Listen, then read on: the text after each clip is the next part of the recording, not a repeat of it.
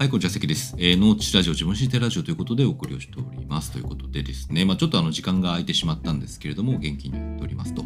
いうことで、あの、まあ、ちょっと最近嬉しかったこととしてですね、まあ、僕が、えー、と運営しているブログの、まあ、ノーチスというですね、ブログがあるんですけれども、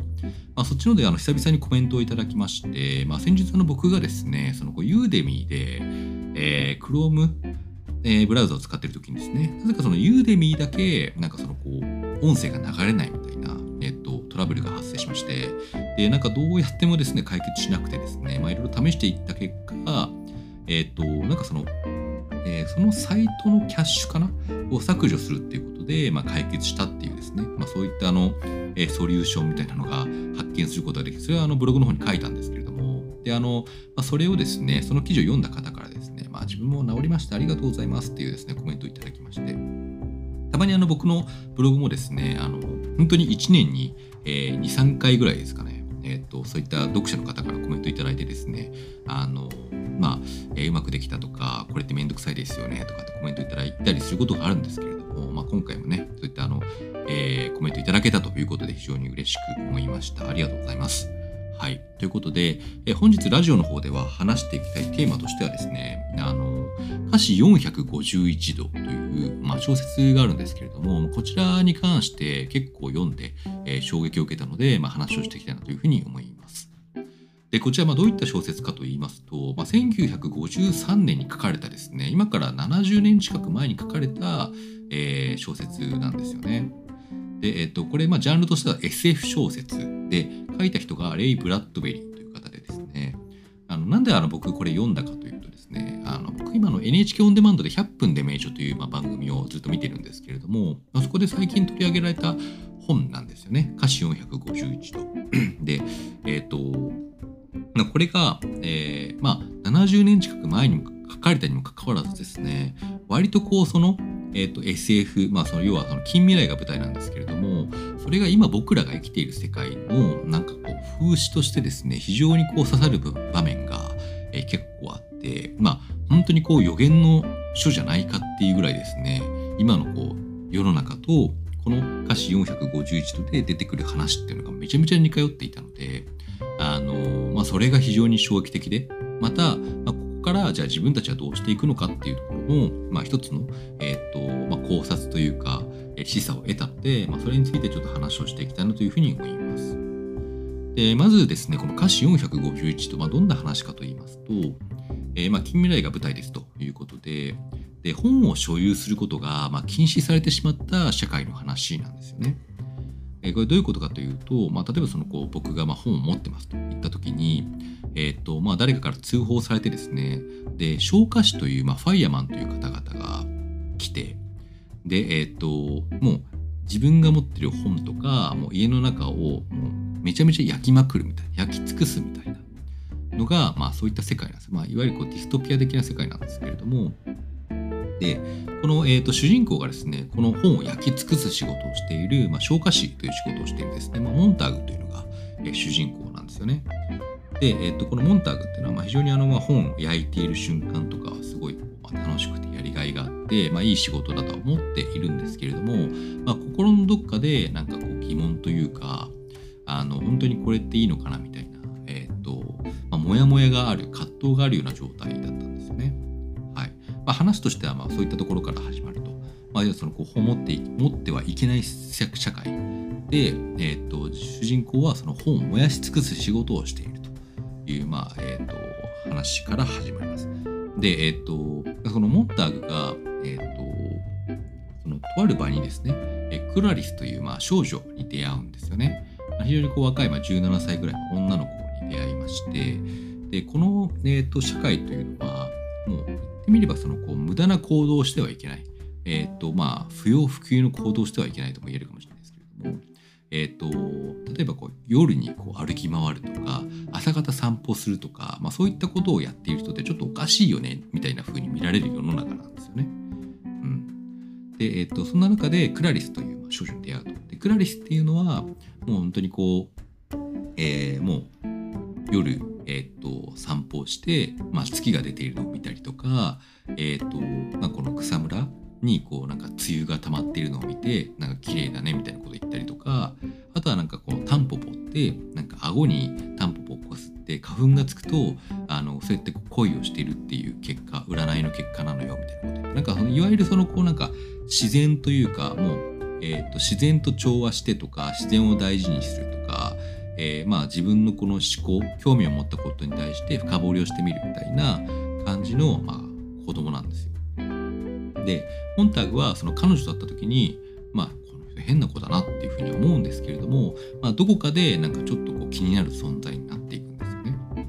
で、えっとまあ、そういったこうモンターグがクラリスと話している中で、えっと、ある日クラリスが言うんですよねあの「あなたって今幸せなの?」みたいな。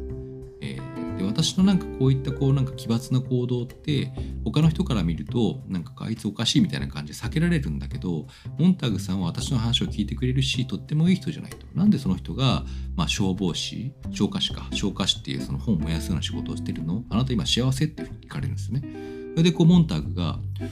俺は幸せじゃないかもしんないみたいなふうにこう思うわけですよ。で家に帰ると,、えーとまあ、その奥さんがいるんですけれども奥さんは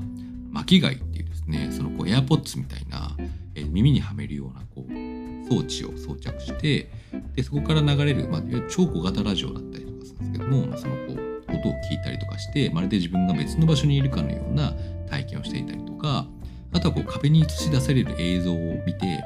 で、えーと、台本が送られてくるんですけれども。でこの台本に書かれているセリフを言って、まあ、あたかもその壁で壁から人が話しかけてくるんですけど、まあ、その自分がドラマのこう一部になったような感じで、えー、セリフを読んで楽しんだりとかっていわゆるそのなんか作られたテクノロジーによってこう作られた娯楽みたいなのをひたすらこう消費して楽しんでいるのが奥さんなんですよね。なんで、まあ、そのこうテクノロジーの娯楽に、まあえー、没頭して没入しちゃってるっていうのとあとは薬物依存だったりもするんですよ。でなんかそういったそのこう社会のまあ状況そういうそのこう本は読めないし、えーと、もう、えー、提供されている娯楽をひたすらこう消費していってで、えーと、なんか自分のことすらもなんかこう曖昧にしか理解していない社会のことに対してもなんかよくわかんないみたいな状況の中であ俺って今幸せなのかなみたいな風にモンタグは思い始めてくるわけですよね。でやがて、えーと、とこのモンタグっていうのは、えー、まあそのクラリスとの話の中で疑問を持ってでえっ、ー、とまあそのこうじゃあそもそも今の自分の仕事ってっていう風になってまあやがて行動を起こしていくんですけれどもこれ何が面白いかっていうとですねあのまあ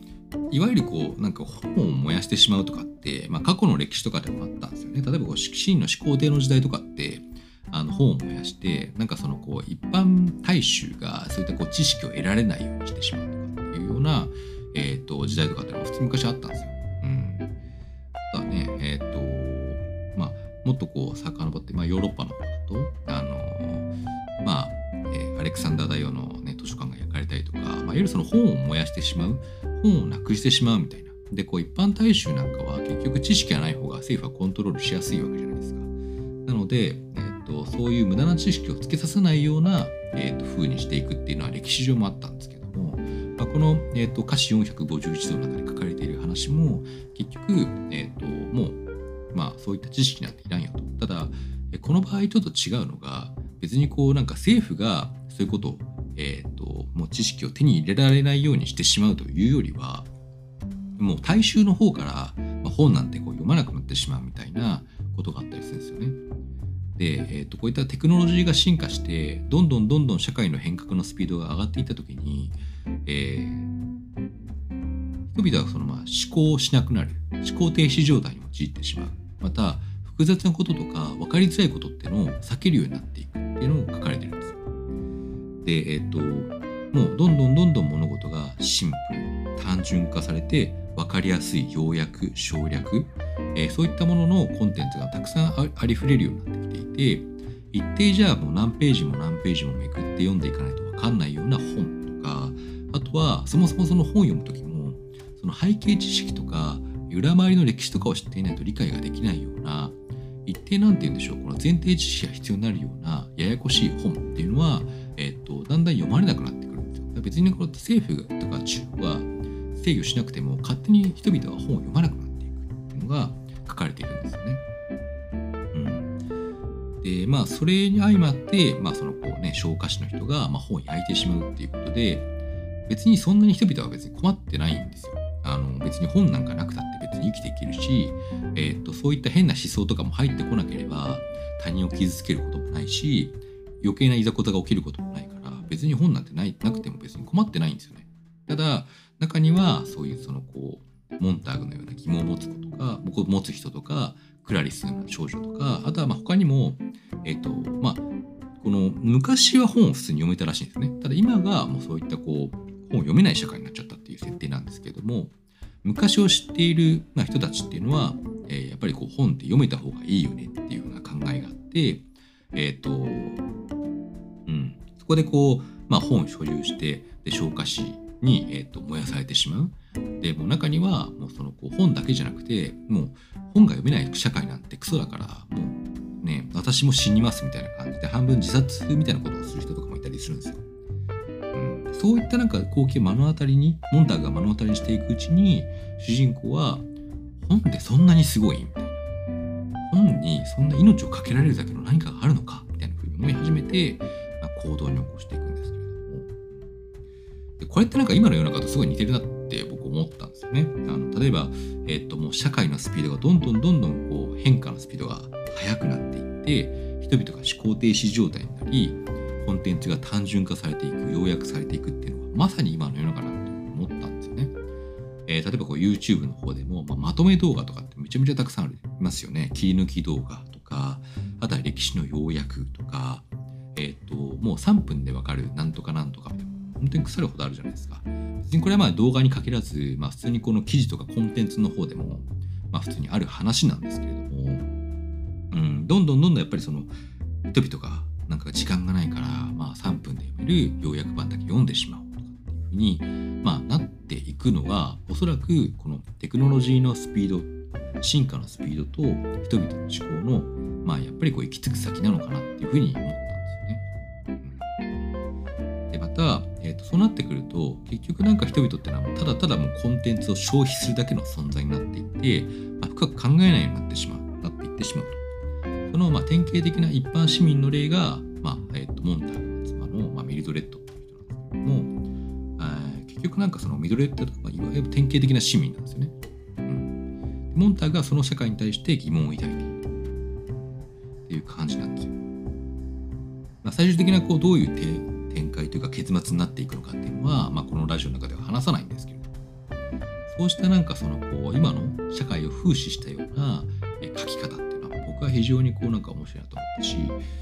あとはなんか僕ねこの、まあ、ブログの方にも書いたんですけれども一番これで衝撃を受けたのがそのこう、え100分で名著の方でもこれあの本の解説をしてくれてるんですけれどもその中であのコメンテーターである伊集院さんがですねあのこんなことを言うんですよね。この消化師っていう人々はあもしかしたらこう今ネットが炎上するとかってなった時の、えっ、ー、と炎上した時のですね、えー、人たちになんかそのよく似てるんじゃないか炎上させてくる人たち炎上して叩いてる人たちによく似てるんじゃないかみたいなことをまあ言うんですよね。何かっていうと炎上もまあねたまたまその燃え上がるっていうふうに書きますけれども何かこうまあえーと、自分のこう正義と照らし合わせた時に間違った行動とか間違った思想とか間違った発言が出てきた時に人々ってのは徹底的に叩くじゃないですか。もう完膚なきまでに叩いてで時にはその、えーと、叩いたことが結果で、えー、叩かれた方が命を絶ってしまうということも、まあ、起きてきたりしますよね。まあそれがまあねどうなのっていう話もありますと。でその叩いてる側っていうのはでもこう一定正義に基づいて叩いてるんですよ。うんあのー、以前ですねそのこう、えーと「逆転人生」っていうこれまた NHK の番で誹謗中傷めちゃめちゃされて一回こう自殺寸前まで行った、えーと、フリーのアナウンサーの方が、えー、お坊さんになるっていう回があったんですよね。でえっ、ー、ともうめちゃめちゃ叩かれると。もう根も葉もないようなこと書かれてあなたはいつ死ぬんですか？みたいな感じで毎日送られてくるみたいな、えっと、そんな、えっと、ことが起きた時にその女性、まあ、そのアナウンサーの方めちゃめちゃ辛くなって、まあ、お坊さんになるんですけれども最終的にあの叩いてきた人が特定されるんですよ。で、えーと、その人と面会をする機会がお坊さんになってからあるんですけれどもその時にそのこの叩いてきた相手が「なんであなたはそんなにこう人をもう完膚なきまでに叩こうとしたんですか?」ってな質問した時にですねその子相手の人が言うんですよね。いやこれはもう自分の正義感ですと。叩かなければいけないと思ったから叩いたんですっていうふうに言うんですよ。なんで恐ろしいのはもう叩いてる方っていうのはもう叩かなくちゃいけないこれは絶対に間違ってる言わなくちゃいけない、えー、俺は絶対に間違ってないなんか正義感からもうもう至って真面目に叩いてるんですよね。うん、でも、えーとまあ、それってこのこう歌詞451の中で書かれているような昇華師の方々昇華師というか、まあ、その社会の在り方っていうところもそうじゃないかと。で、えーと、本当にそれが正しいのかどうかっていうことが、まあ、はっきりしない状態自分たちが明らかにあくまで自分たちが決めた正義感の中だけで、えー、これって間違ってるよねって言ってめちゃめちゃこう、まあ、燃やし尽くす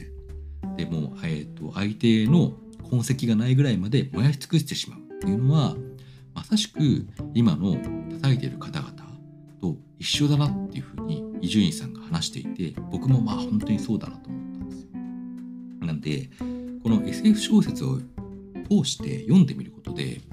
結構なんか今の世の在り方というか僕たちが生きている社会が客観的になんかなんかこれって一緒じゃないのみたいなこれってもしかしてディストピアのにも一種入ってんじゃないのみたいなふうに思うのが結構僕すごいこう発見というかですね面白かったんですよね。なのでまあそうですね。えっ、ー、となんかそういう僕あの SF 小説って今までなんか読んでも別にこうね自分が生きてる世界と違う世界の話だしまあ言うても小説やろと。そんなに別になんかその得られるものってない。ただの娯楽作品でしょって思ってたんですけど全然違ったんですよね。まあこれは、まあ、もしかしたらこう1953年に書かれたっていう、えー、過去に書かれた小説でそれと今とこう、まあ、照らし合わせができるからなおさら面白いっていう側面もあるとしかしね非常にこの SF っていうのはあのもう自分たちが生きている世界をちょっと変えた一部分だけを変えた時に社会がどう転んでいくのかっていうのを、まあ、疑似体験できる。で自分がその世界を、まあ、あるある意味なんかその疑似体験できるっていうところにすごいなんか魅力があるんじゃないかなというふうに思いました。なのでですね、まあ、僕ちょっとこれ SF 小説めっちゃ面白いなというふうにちょっと感動したので、まあ、今後も読んでいきたいなと思ったんですけれども、まあ、次はね、とりあえずあのジョージ・オーウェルの、まあ、1984年を読んでみたいというふうに思いますので、まあ、またね、何かその発見とかがあったら、まあ、このラジオでお伝えできればなというふうに思います。はい、ということで本日は以上となります。ありがとうございました。